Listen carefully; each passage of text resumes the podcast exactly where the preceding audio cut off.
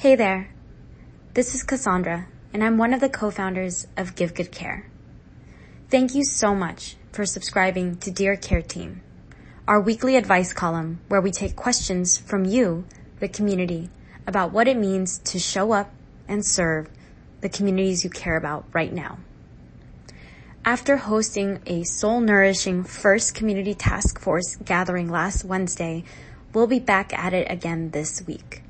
Special thanks to Erica So, B. Utiapo, and Carolyn Wong for co-facilitating this next Community Task Force. Be sure to scroll down in the email to get the R S V P link and join us this week. Dear community, this week I'm taking a break from the usual advice column to share learnings from our very first Community Task Force. I want to begin by thanking Drained and Constrained, the reader whose question inspired us to create this space in last week's newsletter. By naming the desire to do more for the community, alongside the reality of carrying their own grief, they reminded me that I'm not alone in feeling this way. That even in moments of raw emotion and exhaustion, there is always possibility for change. That when times are tough, we still got us. I had a lot of fears come up in preparing for this gathering. I worried that we weren't the right people to put this call out. I worried that no one would show up. But last Wednesday, thirty plus Asian mental health practitioners and creatives came together and collaborated on what this could be. Over the course of an hour, we, one, built trust by meeting one another and learning about each other's gifts, skills, and offerings. Two, opened up about what we've been seeing or experiencing to cultivate a shared vision. And three, aligned on what we needed from each other to continue showing up for the A A P I community.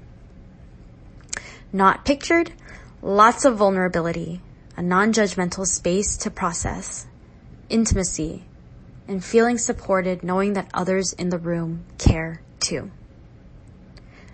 While we didn't walk away from the gathering with a ready-to-go plan of action, what mattered was that we told each other how much we needed one another. By choosing to stay in touch, we've grown beyond the limitations of our individual capacities. Now, we can access and serve from our collective capacities. We're going to continue holding this space for Asian mental health practitioners and creatives to lean into community care, share resources and knowledge, and organize towards action together. I hope you'll join us for the next one this Wednesday, March seventeenth, which will be facilitated by three of our current Give Good Care Accelerator practitioners, Erica So, B. Utiapo, and Carolyn Wong.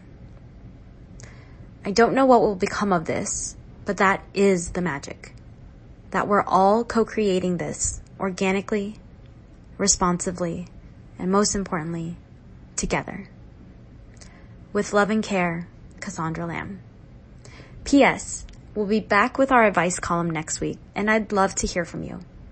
Whatever's been on your mind or heart, let's unpack, explore, or complicate it together. You can submit your questions or thoughts to our Dear Care Team mailbox. Thanks again for tuning in for this week's newsletter. We'll be back next Monday, right here. Until then, I hope you have a beautiful rest of your week and that you take a moment to take care of yourself.